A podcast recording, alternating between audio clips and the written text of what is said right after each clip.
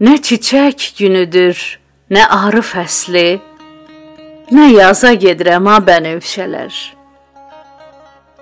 Büküb ürəyimə bir sarı fəsli, payıza gedirəm ha bənövşələr.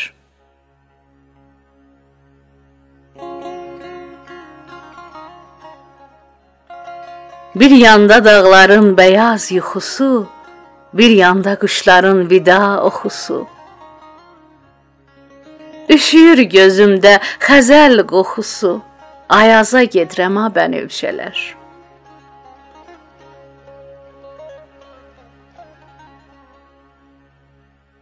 Heyrətim ovunmur güllü oyundan, islanır tənəyin yaşıl suyundan.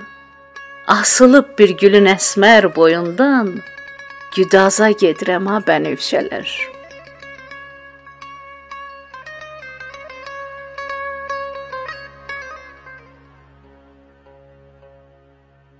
Əstirir səbrimi o sir sevdalar, sərsəri sevdalar, səfil sevdalar.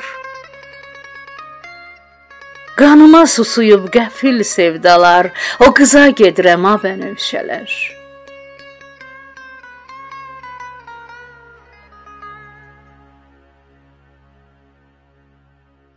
Ömür ağ yol üstə bəyaz yazıymış.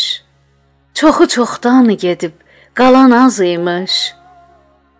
Dünyanın son nazı ölüm nazıymış. O naza gedirəm ha bənövşələr.